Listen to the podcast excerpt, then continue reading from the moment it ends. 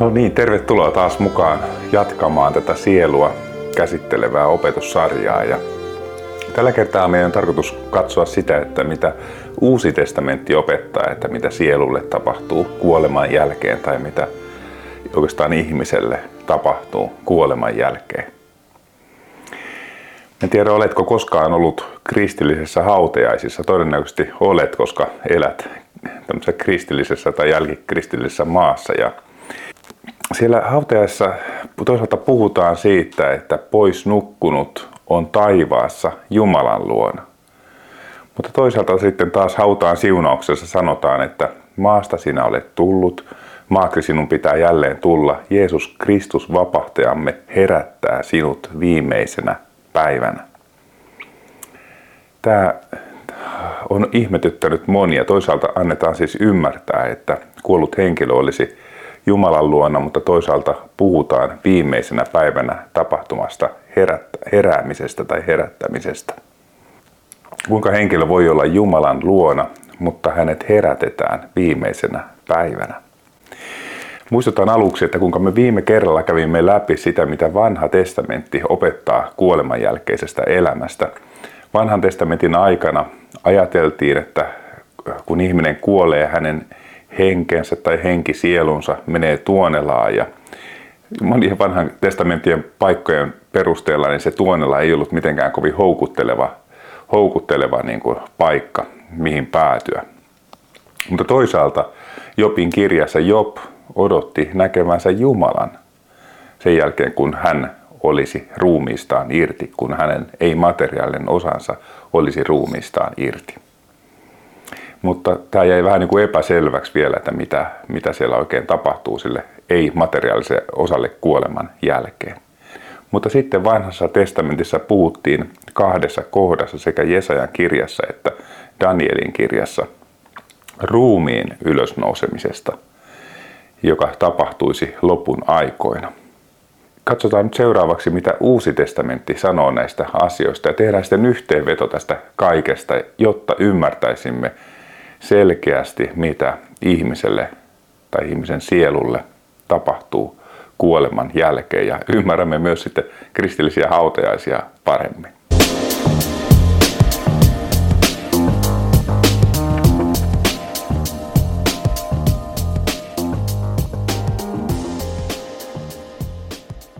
Jeesuksen aikana oli erilaisia uskonnollisia tai uskonnollispoliittisia tämmöisiä ryhmittymiä, joista Raamatussa on mainittu kaksi erityistä ryhmää. Toinen näistä ryhmistä oli nimeltään saddukeukset ja toinen näistä ryhmistä oli nimeltään fariseukset.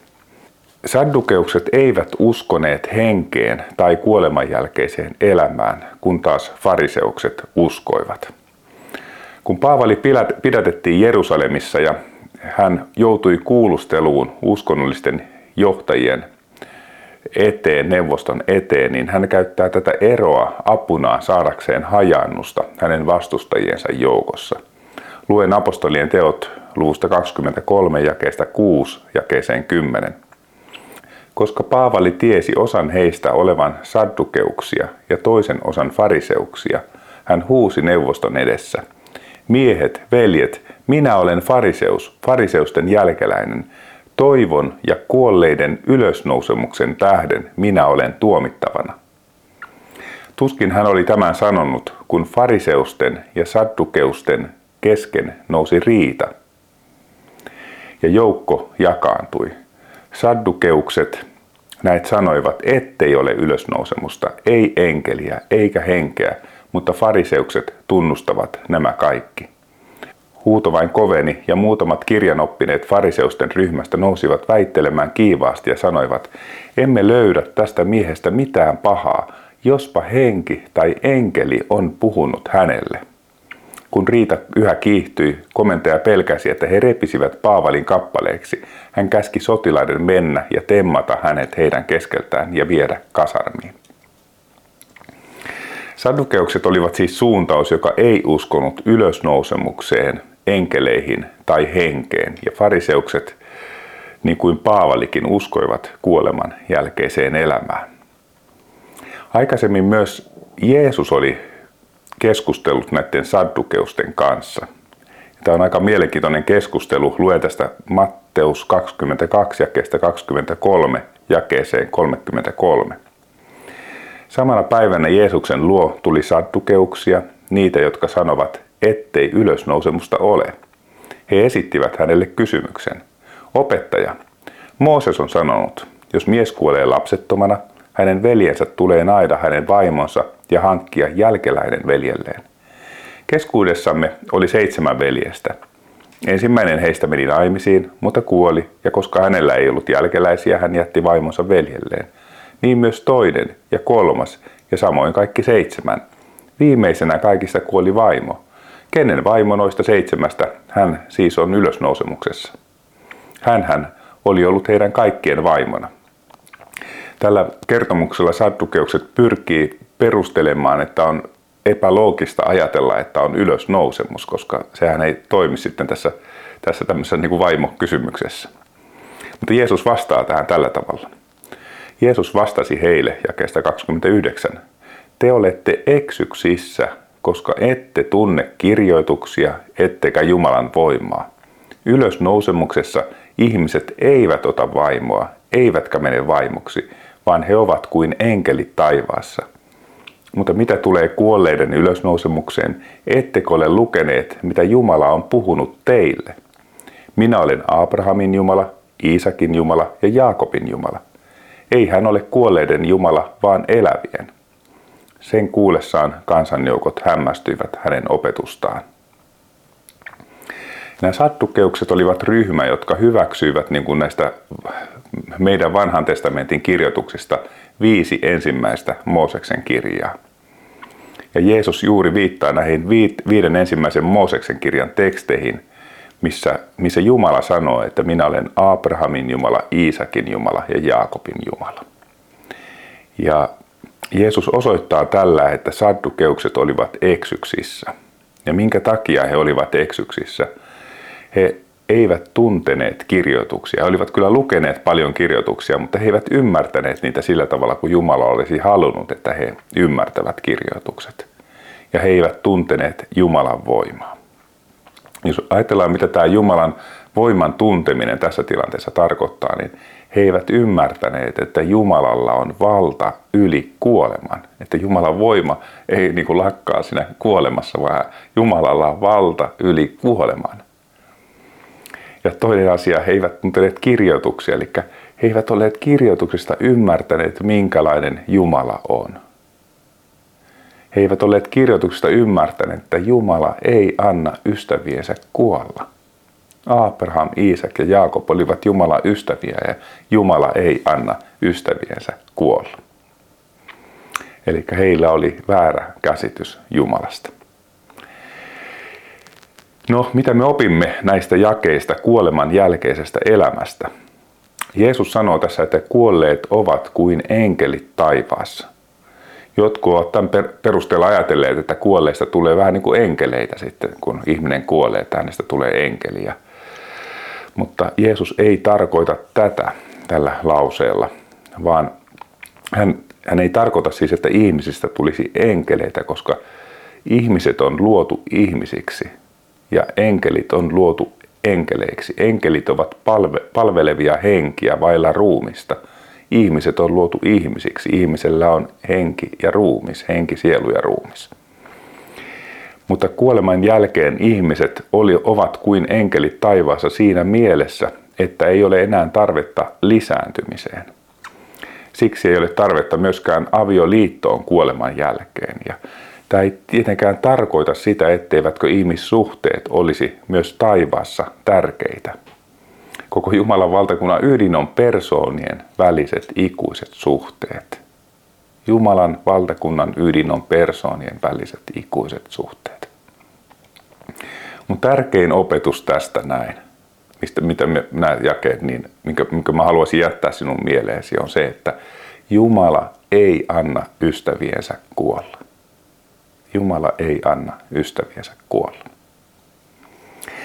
Katsotaan seuraavaksi toista tosi mielenkiintoista kohtaa Johanneksen evankeliumista yhdennestätoista luvusta. Ja tämä kertoo tilanteesta, jossa Jeesuksen ystävä Lasarus on ollut kuolleena neljä päivää. Ja luen jakeesta yksitoista jakeeseen viisitoista ensiksi. Tämän puhuttuaan hän sanoi heille, siis Jeesus sanoi heille: "Ystävämme Lasarus nukkuu, mutta minä menen herättämään hänet." Niin opetuslapset sanoivat hänelle: "Herra, jos hän nukkuu, hän paranee."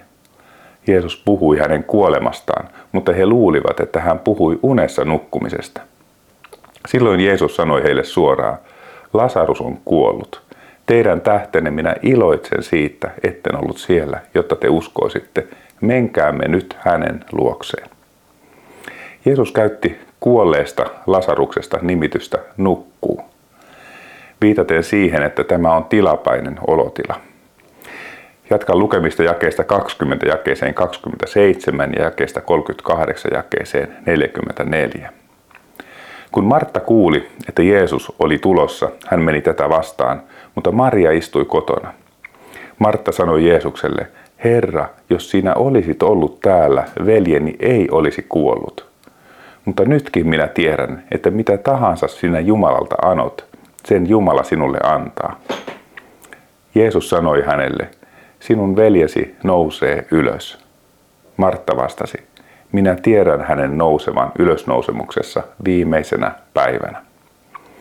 Martalla oli tyypillinen juutalainen käsitys siitä, mitä ihmiselle tapahtuisi kuoleman jälkeen. Hän ajatteli tosiaan, niin kuin me viime kerralla vanhasta testamentista katsottiin, että ihmisen henkisielu menee tuonelaan odottamaan ruumiin ylösnousemusta, joka tapahtuisi viimeisenä päivänä. Ja tästähän me luettiin viime kerralla sekä Jesajan kirjasta että Danielin kirjasta.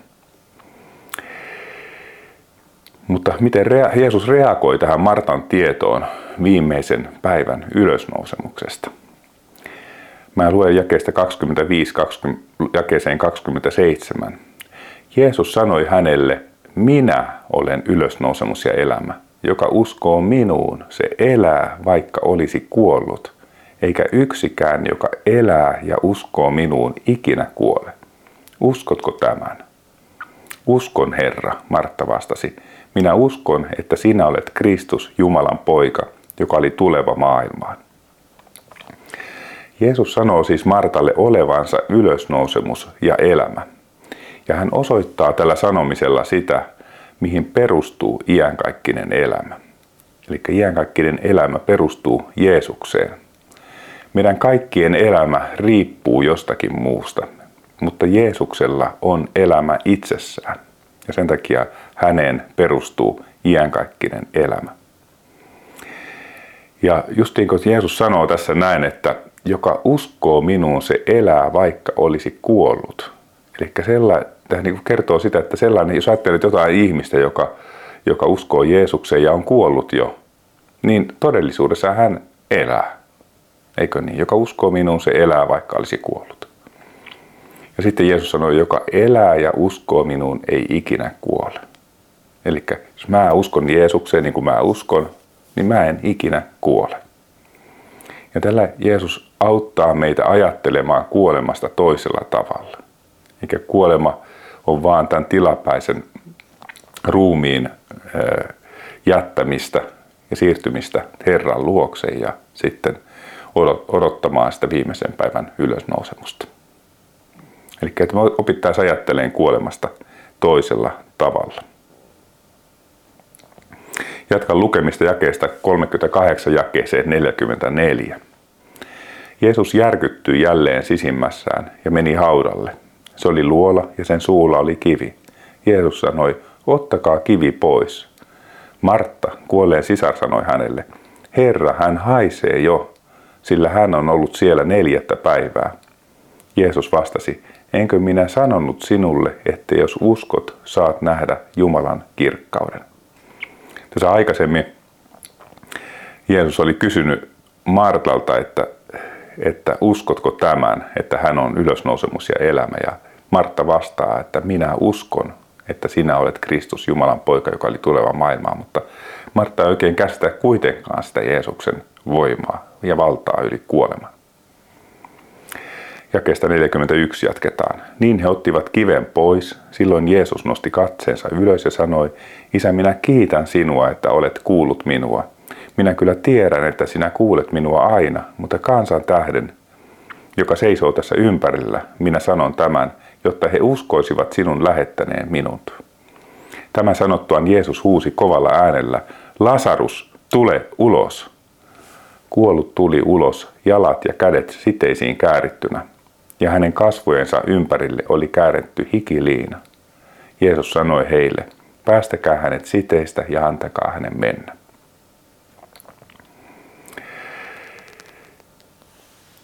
Jeesus siis herättää Lasaruksen kuolleista osoittaakseen, että hänellä on valta kuoleman yli. Ja se koskee myös meidän kuolemaa, mikä on äärettömän hieno asia. Eli kun Lasarus kuoli, hänen, hänen siis ruumiinsa kuoli ja hänen henkisielunsa meni tuonelaan, tuonelaan mutta Jeesus no, herättää tämän kuolleen Lasaruksen, eli mätänemisvaiheessa olevan ruumiin jo ylös, ja silloin siis hänen henkisielunsa yhtyy takaisin hänen, hänen tähän ruumiiseensa.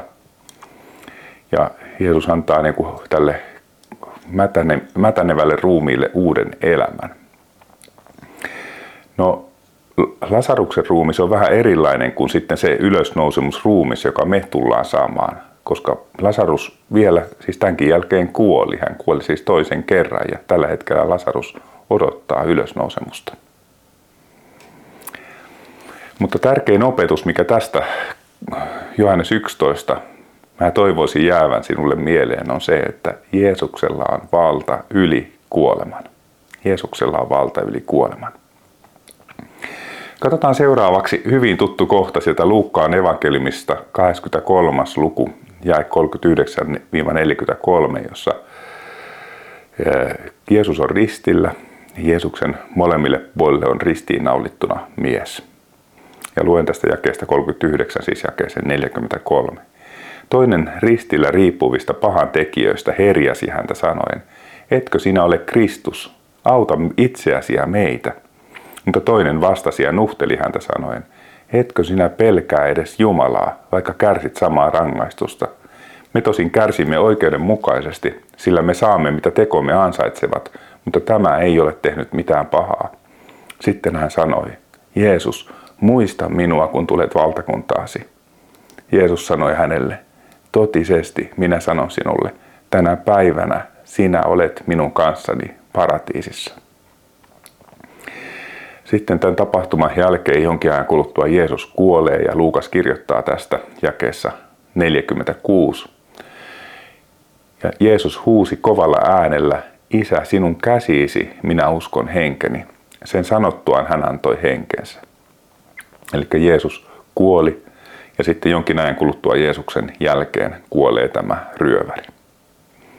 Nyt voidaan kysyä, että mitä Jeesukselle tapahtui kuoleman jälkeen. Eli Jeesuksen ruumis otettiin sieltä alas sieltä ristiltä ja haudattiin kalliohautaan, mutta hänen henkensä meni heti taivaaseen Isän luokse. Jeesushan sanoi, että Isä, sinun käsiisi, minä uskon henkeni. No mihin ryövärin ruumis meni kuoleman jälkeen? Hautaan, eikö niin? Mutta mihin ryövärin ei-materiaalinen osa, eli se henki, meni kuoleman jälkeen? Jeesus sanoi, että tänä päivänä sinä olet minun kanssani paratiisissa. Eli se meni paratiisiin. Ja paratiisista voidaan käyttää nimitystä myös taivas. Jeesus ei puhu nyt enää tuonelasta, hän puhuu paratiisista. Ja mikä tämä paratiisi oikein on? Miten me voitaisiin määritellä paratiisi? No me voitaisiin määritellä paratiisi sillä tavalla, että paratiisi on paikka, missä Jeesus on. Jeesus tekee paratiisista paratiisin. Jeesuksen persoona on tae sille, että paratiisissa on hyvä olla, tai taivaassa on hyvä olla.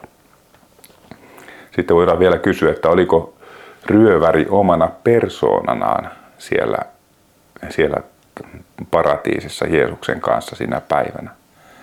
Ja kyllä, koska Jeesus sanoi, että tänä päivänä sinä olet minun kanssani paratiisissa. Joskus ihmisillä on Jumalasta sellainen käsitys, käsitys, että Jumala yrittää estää ihmisiä pääsemästä taivaaseen. Mutta asia on juuri päinvastoin, niin kuin tämä ryövärin kertomus osoittaa. Siellä oli toinen ryöväri ristillä, joka vaan herjasi Jeesusta siellä siinä ristillä, ja hän ei tietenkään päätynyt taivaaseen siitä, siitä, siitä tilasta. Mutta taas tämä toinen ryöväri, joka, joka, joka yksinkertaisesti kääntyi Jeesuksen puoleen ja tunnusti myös oman, että hän on ansio, ansio, ansionsa mukaisesti tässä ristillä, ristiinnaulittuna, niin tunnusti omat rikoksensa tavallaan, niin hän sitten on tällä hetkellä paratiisissa Jeesuksen luona. Mutta tosiaan tärkeää huomata, että Jumala ei pakottanut tätä toista ryöväriä, joka oli vihainen Jeesukselle ja joka herjasi Jeesusta, niin hän ei pakottanut tätä ryöväriä taivaaseen luokseen. Filippiläiskirjeessä Paavali kaipasi päästä Jeesuksen luo taivaaseen. Hän kirjoittaa tällä tavalla Filippiläiskirje luku yksi jakeet kaksikymmentä kaksikymmentäkolme. Harras odotukseni ja toivoni on, etten joudu millään tavoin häpeään, vaan että Kristus nyt, niin kuin aina, tulee rohkeasti ylistetyksi minun ruumiissani, joko elämän tai kuoleman kautta. Sillä minulle elämä on Kristus ja kuolema on voitto. Jos minun on elettävä lihassa, se tuottaa hedelmää työlleni, en tiedä kumman valitsisin. Olen ahtaalla näiden kahden välissä. Haluaisin lähteä täältä ja olla Kristuksen kanssa, sillä se olisi verrattomasti parempi. Mutta teidän vuoksenne on lihassa viipymiseni tarpeellisempi. Paavalilla oli siis käsitys, että kun hän kuolee, hänen henkisielunsa menisi Jeesuksen luokse, mikä olisi verrattomasti parempaa elämää kuin elämä täällä maan päällä. Ja Paavali oli vähän semmoisessa tilanteessa, että hän tiesi, että, että hän voisi olla vielä hyödyllinen täällä maan päällä. Ja hän oli sillä, että, että kumman näistä valitsisin näistä, että jäisinkö tänne maan päälle vielä. Ja hän päätti sinne, että hän haluaa olla maan päällä vielä, koska, koska siitä on hyötyä tälle työlle, mitä hän oli tekemässä. Mutta syy, hänen suuri toivonsa oli se, että hän pääsisi Jeesuksen luokse.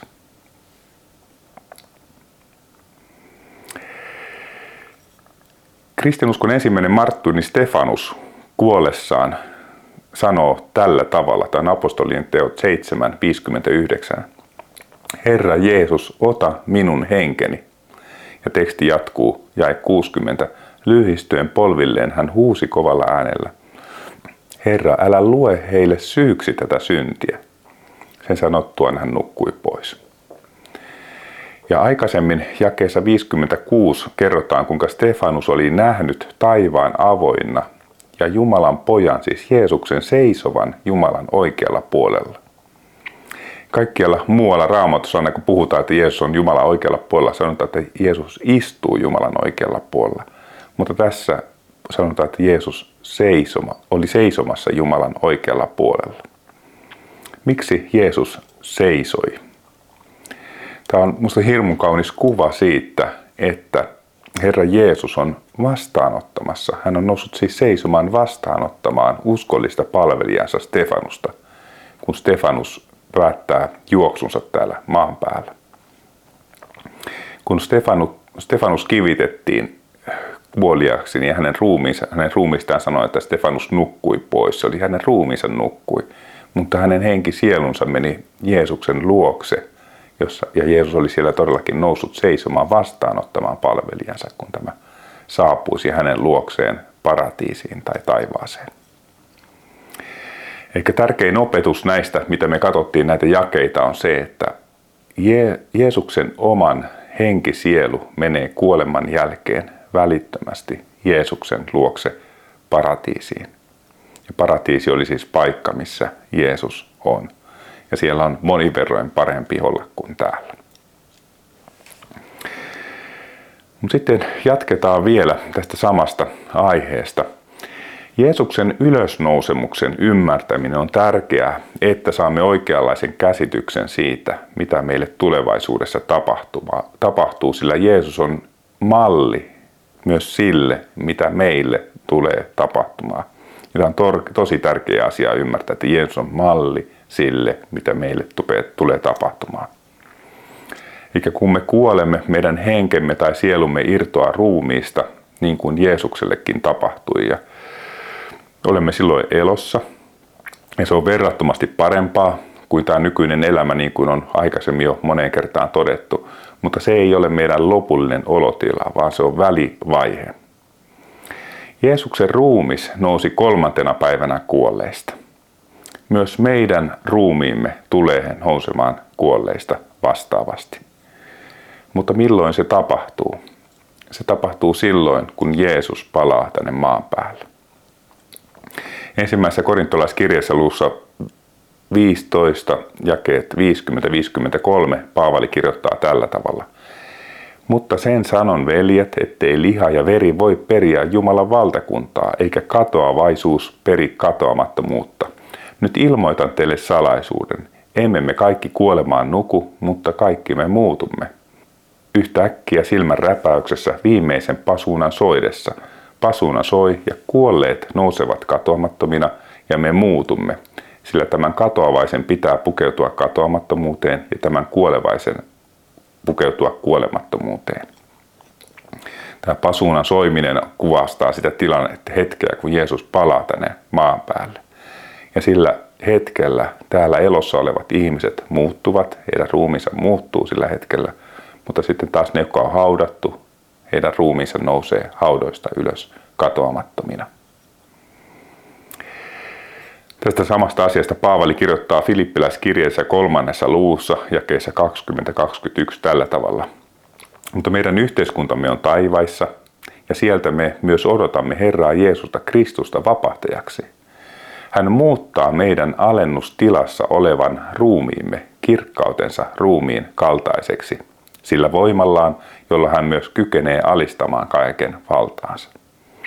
Eli Raamattu käyttää tästä ruumiista, mitä, mikä vaikka mulla tässä nyt on, että tämä on alennustilassa oleva ruumis. Ja tämä tulee muuttumaan, tässä Paavali sanoo, kirkkautensa ruumiin kaltaiseksi. Eli Jeesuksen kirkkauden ruumiin kaltaiseksi. Ja sitten puhutaan Jeesuksen voimasta, eli tässä voidaan muistaa niitä sattukeuksia siellä, jotka eivät ymmärtäneet sitä, että minkälainen Jumala on, eivätkä käsittäneet Jumalan voimaa. Että meidän on tosi tärkeää käsittää Jumalan voima. On paljon kristittyjä, jotka eivät usko ruumiin ylösnousemukseen. He kyllä uskovat, että Jeesus on noussut kuolleista ruumiillisesti, mutta he eivät usko, että he itse, heidän oma ruumiinsa, nousisi kuolleista. Vaan he ajattelevat, että kun ihminen kuolee, ihmisen henki, sielu menee taivaaseen, ja se on siinä sitten. Mitään muuta ei tule tapahtua. Mutta tämähän ei ole Raamatun opetuksen mukainen, mukainen niin kuin tilanne. Alkuseurakunnassa nimenomaan korostettiin, ei pelkästään sielun kuolemattomuutta, vaan korostettiin erityisesti ruumiin ylösnousemusta, koska Jeesus oli noussut ylös ruumiillisesti. Ja Jeesus on todella, niin kuin todettiin, esikuva siitä, mitä meille tulee tapahtumaan.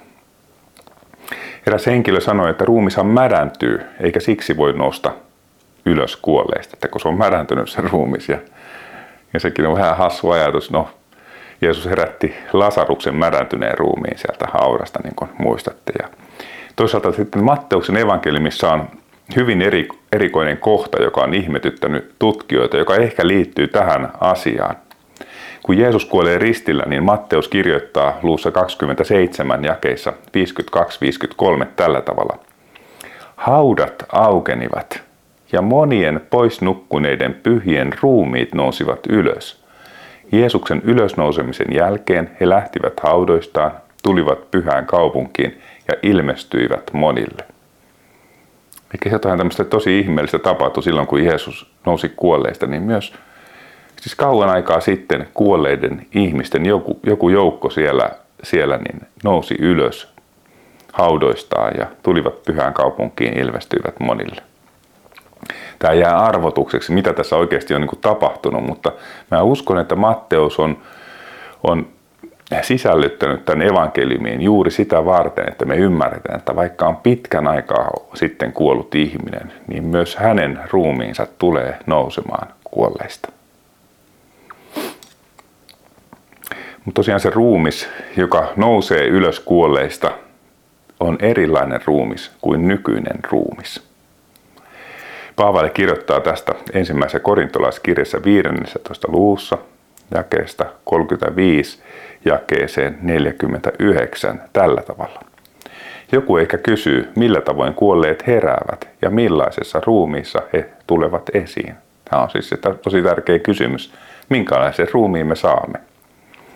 Sinä mieletön, eihän se, minkä kylvät, herää eloon, ellei se ensin kuole. Ja kun kylvät, et kylvä nousevaa vartta, vaan pelkän siemenen, oli se sitten vehnänjyvä tai jokin muu siemen. Mutta Jumala antaa sille sellaisen varren kuin tahtoo, kullekin siemenelle sen oman varren. Ei kaikki liha ole samanlaista. Toista on ihmisen liha, toista taas karjan liha, toista lintujen liha ja toista kalojen. Ja on taivaallisia ruumiita ja maallisia ruumiita, mutta toisenlaista on taivaallisten kirkkaus, toisenlaista taas maallisten. Toista on auringon kirkkaus, toista kuun kirkkaus ja toista tähtien kirkkaus. Ja toinen tähti eroaa toisesta kirkkaudellaan. Näin on myös kuolleiden ylösnousemus. Kylvetään katoavaisuudessa, nousee katoamattomuudessa. Kylvetään alhaisuudessa, nousee kirkkaudessa. Kylvetään heikkoudessa, nousee voimassa. Kylvetään sielullinen ruumis, nousee hengellinen ruumis. Jos kerran on sielullinen ruumis, on myös hengellinen. Onhan kirjoitettu, ensimmäisestä ihmisestä, Aadamista, tuli elävä sielu. Viimeisestä Aadamista tuli eläväksi tekevä henki. Ensimmäisenä ei siis ollut hengellinen, vaan sielullinen. Vasta sitten tulee hengellinen. Ensimmäinen ihminen oli maasta ja maallinen, toinen ihminen on taivaasta. Millainen maallinen oli, sellaisia ovat maalliset. Millainen taivaallinen on, sellaisia ovat myös taivaalliset. Ja niin kuin meissä on ollut maallisen kuva, niin meissä tulee olemaan myös taivaallisen kuva. Eli tämä ruumis, joka me saadaan, se on siis, Paavali käyttää tämmöistä nimitystä, se on taivaallinen. Ja se on hengen, hengellinen ruumis, eli tarkoittaa hengen luomaruumis, kun taas sielullinen ruumis on niin kuin tämmöisen biologisen syntymän pohjalta syntynyt ruumis. Tämä tuleva hengellinen ruumis ja ihminen, minkälaisia me ollaan, se ei tarkoita, etteikö meillä edelleenkin olisi sielua. Totta kai meillä sielu on. Mutta tämä sieluinen ruumis vaan siis kuvastaa sitä, että se on niin kuin Aadamilta peritty ruumis. Tämä tuleva ruumis on katoamaton, se ei enää sairastu eikä vanhene koskaan. Se voi kuvitella niin kuin ihan kaikkisesti semmoista, katoamaton ruumis. Se on kirkkauden ruumis. Sitäkin on jännä miettiä, että mitä, mitä, mitä se oikein tarkoittaa, se kirkkauden ruumis. Ja ei mennä siihen nytten, mutta, mutta mietiskele sitä. Se on täynnä voimaa. Sekin on jotenkin huikeaa miettiä, että meillä tulee olemaan ruumis, joka on täynnä voimaa. Ja tosiaan tässä, niin kuin meissä on ollut maallisen kuva, meissä tulee olemaan myös taivaallisen kuva. Eli Jeesuksen ylösnousemus ruumis on malli sille, minkälainen ruumis mekin tullaan saamaan. Ruumiin ylösnousemususkoon muuten liittyy se, että kristillisyydessä ei perinteisesti ole ollut käytössä polttohautaus. Et se on vasta näinä viime aikoina tullut, tullut suosituksi tämä polttohautaus lähinnä idän uskontojen kautta ja toisaalta tämmöisen tehokkuuden nimessä. Ja, ja se polttohautaus ei ollut sen takia suosittu aiemmin kristillisyydessä, koska tällä, tällä niin kuin, että haudataan kokonaisena ihminen, niin sillä julistettiin ylösnousemususkoa, sitä uskoa, että ruumis nousee kuolleista. Ja nyt on tärkeää ymmärtää, että tämä ei tarkoita sitä, että etteivätkö kristityt kautta aikojen olisi tienneet, että, että vaikka ruumis olisi poltettu ja tuhkattu ja siroteltu meriin, niin etteikö Jumala sen pystyy sieltä herättämään sen ruumiin ylös. Kysymys ei ole lainkaan siitä, vaan kysymys oli julistuksesta, ylösnousemuksen julistamisesta. Mutta Raamatun kokonaisopetus on tosiaan, että Jumala luo lopulta uuden taivaan ja uuden maan ja hän tekee kaiken uudeksi ja meidän lopullinen olotila tulee olemaan maan päällä uudeksi luodussa maassa. jossa Jumala on näkyvällä tavalla läsnä, eli taivas ja maa tulevat yhtymään niin sanotusti tulevaisuudessa. Tässä vaiheessa meillä on ylösnousemus ruumis, ja sillä voimme tehdä niin kuin samoja asioita kuin tänäkin päivänä, paitsi ei syntiä.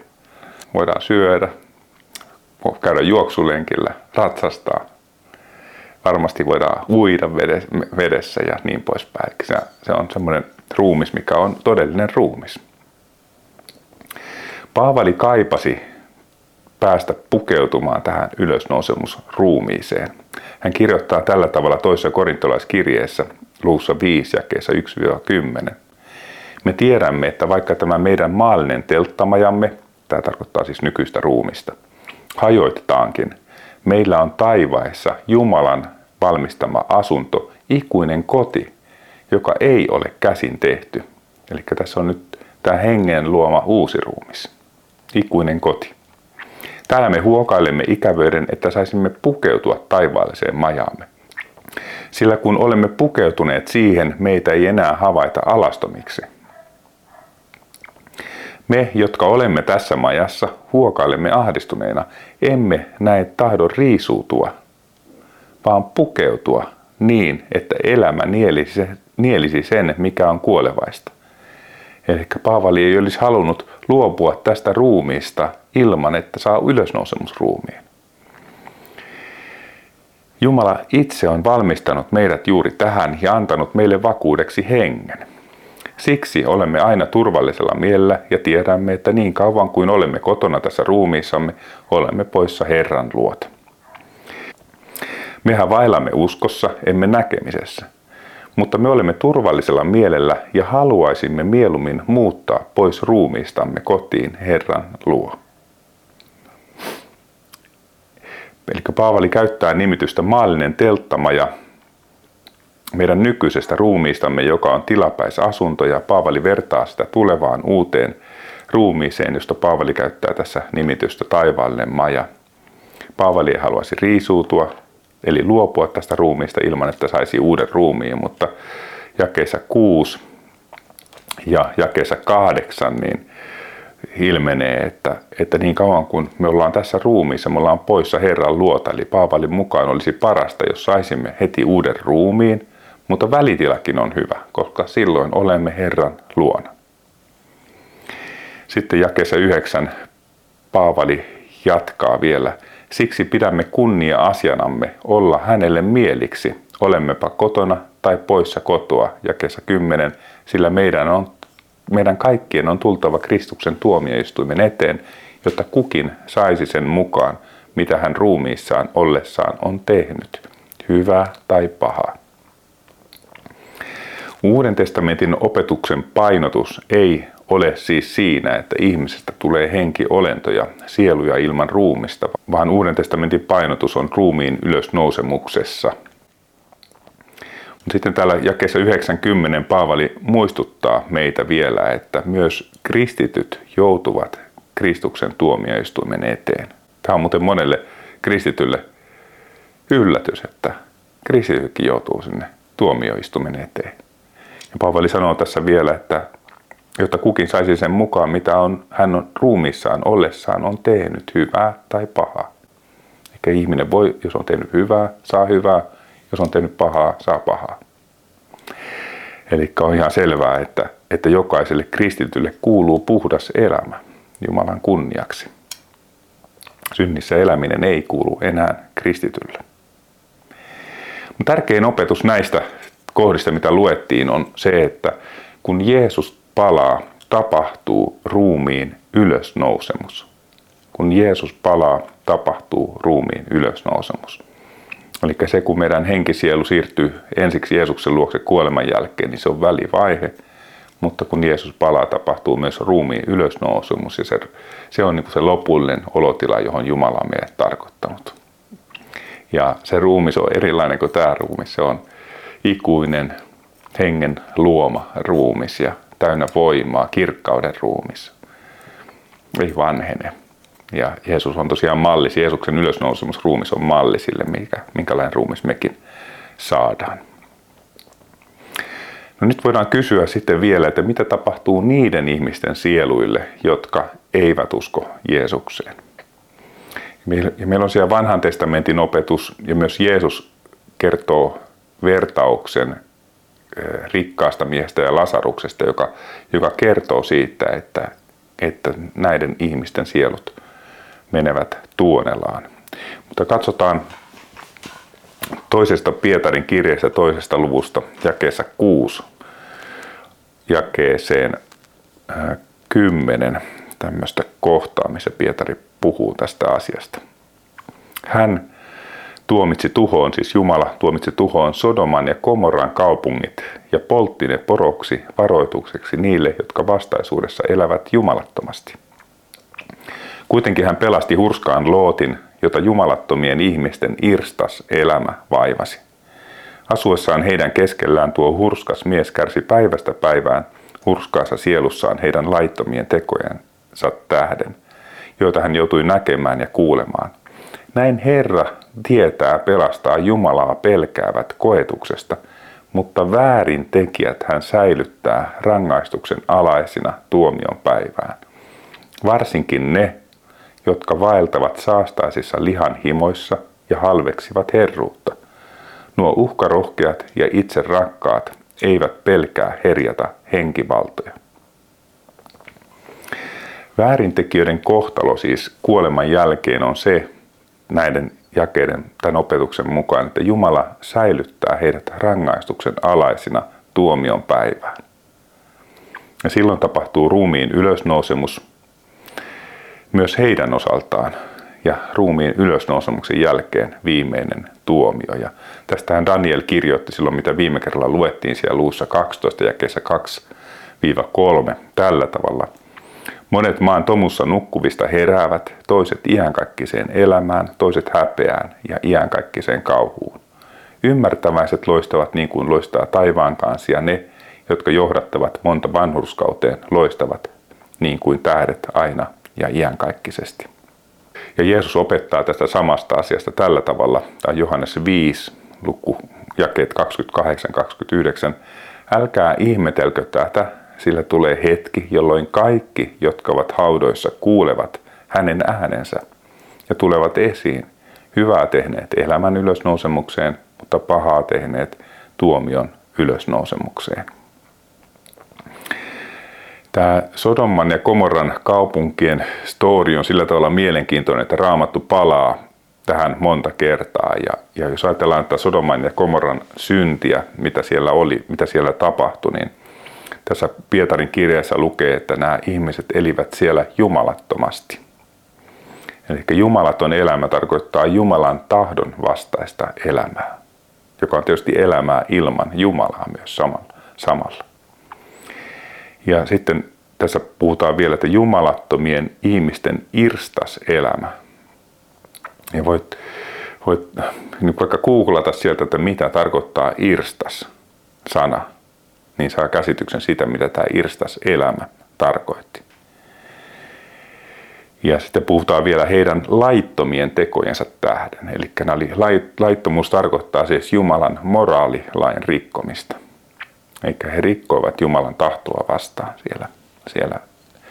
Ja he, he ovat tällä hetkellä he, jos me mietitään, missä tällä hetkellä Sodoman ja Gomoran asukkaat ovat, jotka Jumala tuhosi silloin, niin he tällä hetkellä ovat säilytyksessä rangaistuksen alaisina odottamassa tuomion päivää. He eivät ole helvetissä, vaan he ovat säilytyksessä rangaistuksen alaisina odottamassa tuomion päivää.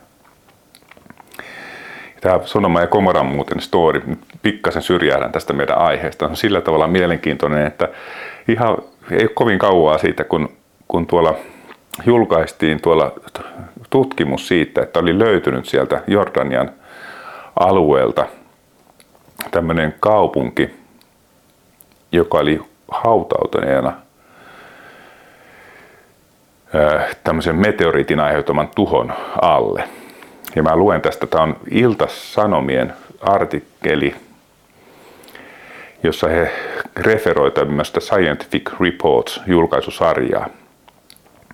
Scientific Reports -julkaisusarjassa julkaistun tuoreen tutkimuksen mukaan Sodoman ja Gomoran tuholle saattaa olla tieteellistä perää. Tutkimuksen mukaan Kuolleenmeren alueelle iski vuonna tuhatkuusisataaviisikymmentä ennen ajanlaskun alkua tai ennen Kristuksen syntymää jättimäinen meteoriitti, joka tuhosi nykyisin Tal el Hammamina tunnetun kaupungin. Tal el Hammam oli kolmetuhattakuusisataa vuotta sitten alueensa metropoli, josta on jäljellä enää rauniot. Se sijaitsee Kuolleenmeren koillispuolella nykyisen Jordanian alueella. Raunioita on tutkittu pitkään ja niistä on löytynyt muun muassa yli metrin paksuinen kerrostuma hiiltä, tuhkaa ja sulanutta metallia. Tutkijaryhmän mukaan alue on muuttunut yli kaksituhatta celsiusasteen pätsiksi, joka on sulattanut kaupungista lähes kaiken. Tutkijat uskovat, että kuumuuden on aiheuttanut avaruudesta syöksynyt kymmenien metrien kokoinen kappale, joka on räjähtänyt korkealla ilmassa kaupungin yllä. Räjähdysvoimaltaan tapahtuma on vastannut yli tuhatta Hiroshiman atomipommia. Ja tällä tavalla Jumala mahdollisesti tuhosi Sodoman ja Gomoran kaupungit. Mä itse uskon, että nämä kaikki Raamatun kertomukset on totta ja ne niin kuin historioitsijat tulee perässä ja toteaa niitä sitten vähitellen tällä tavalla, niin kuin tässäkin on käynyt. Mutta tämä vaan osoittaa sitä, että nämä on asioita, joiden kanssa ei kannata niin kuin leikkiä, vaan ne on ihan, ihan niin kuin totesin, tämä totta. No yhteenveto tähän astisesta. Eli kahdessa ensimmäisessä opetuksessa, mikä käsitteli tätä sielua, me ollaan, käytiin läpi sitä, että minkälaisia todisteita meillä on olemassa sielun olemassaolosta. Ja nyt tässä kahdessa jälkimmäisessä opetuksessa me ollaan katsottu, mitä Raamattu opettaa siitä, mitä sielulle tai ihmiselle tapahtuu kuoleman jälkeen. Edellisellä kerralla oli se, mikä Vanha testamentin opetus oli tästä aiheesta, ja nyt oli, mitä Uusi testamentti opettaa tästä aiheesta.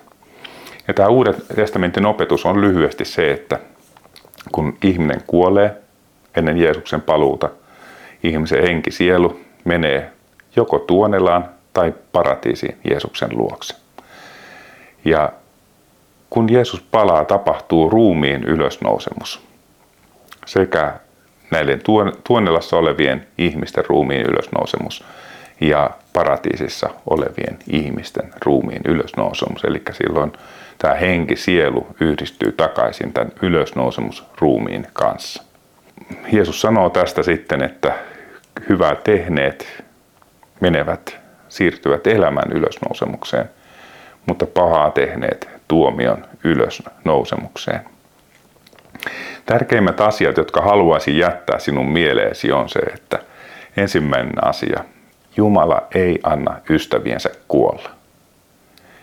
Ja toinen asia, Jeesuksella on valta yli kuoleman. Ja tietysti Jeesus on äärettömän hyvä, hyvä kanssa.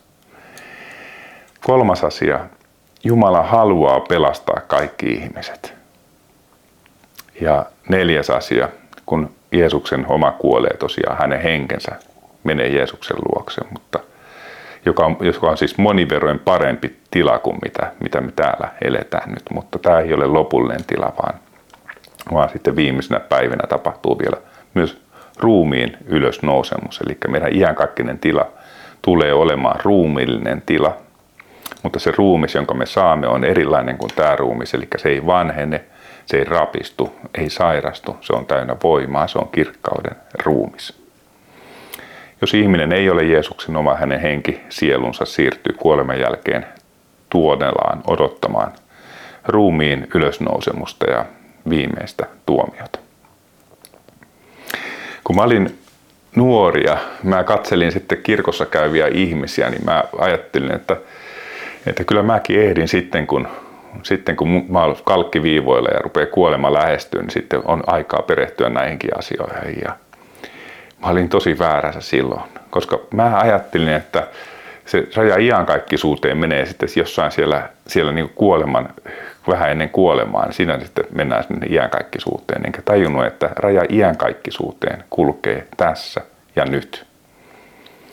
Ja ainoa määritelmä, mikä Raamatussa on iankaikkisesta elämästä, löytyy Johannes seitsemäntoista kolme, siis Johannes seitsemäntoista luku ja kolme. jossa sanotaan, Jeesus sanoi, että iankaikkinen elämä on sitä, että he tuntevat sinut, ainoan tosi Jumalan ja Jeesuksen Kristuksen, jonka sinä olet lähettänyt. Iankaikkinen elämä on Jeesuksen tuntemista, Isän tuntemista, ja se raja ei ole tulevaisuudessa, vaan se on tässä ja nyt. Ja jos tunnet Jeesuksen, niin voit onnitella itseäsi kaksin käsiä. Tämä on kaikkein vallottavin persoona, mitä tässä maailmankaikkeudessa on, ja mä en tiedä mitään niin ihmeellistä ja hienoa kuin oppia tuntemaan häntä syvemmin ja syvemmin. Jos olet ollut kristitty ja olet kulkenut ehkä väärille teillä, niin haluaisin kutsua sinut kulkemaan takaisin tätä elämäntietä pitkin. Sitä on hyvä kävellä tätä elämäntietä ja, ja elää Jeesuksen lähellä tätä elämää.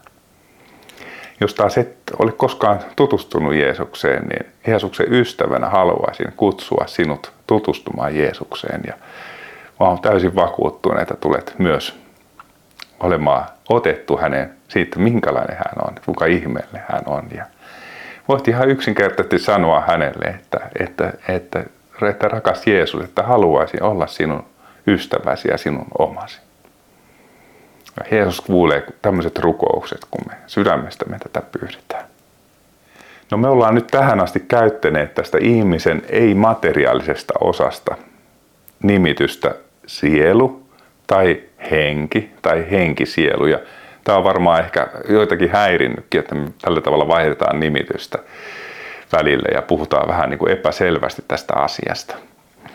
No seuraavalla kerralla meidän on tarkoitus tarkemmin perehtyä siihen, Mitä, mikä on henki ja mikä on sielu ja miten henki ja sielu eroaa toisistaan vai eroako ne toisistaan. Ja miten ihmisen ruumis liittyy tähän kaikkeen. Ja miten meidän henki toimii, miten meidän sielu toimii. Ja se on tosi tärkeä ymmärtää. Sen kautta me opitaan ymmärtämään Jumalan pelastussuunnitelmaa entistä selvemmin. Ja sen kautta me opitaan ymmärtämään myös meitä itseämme. Ja myös kanssa ihmisiä selvemmin. Ja ei muuta kuin seuraavaan kertaan sitten. Moikka!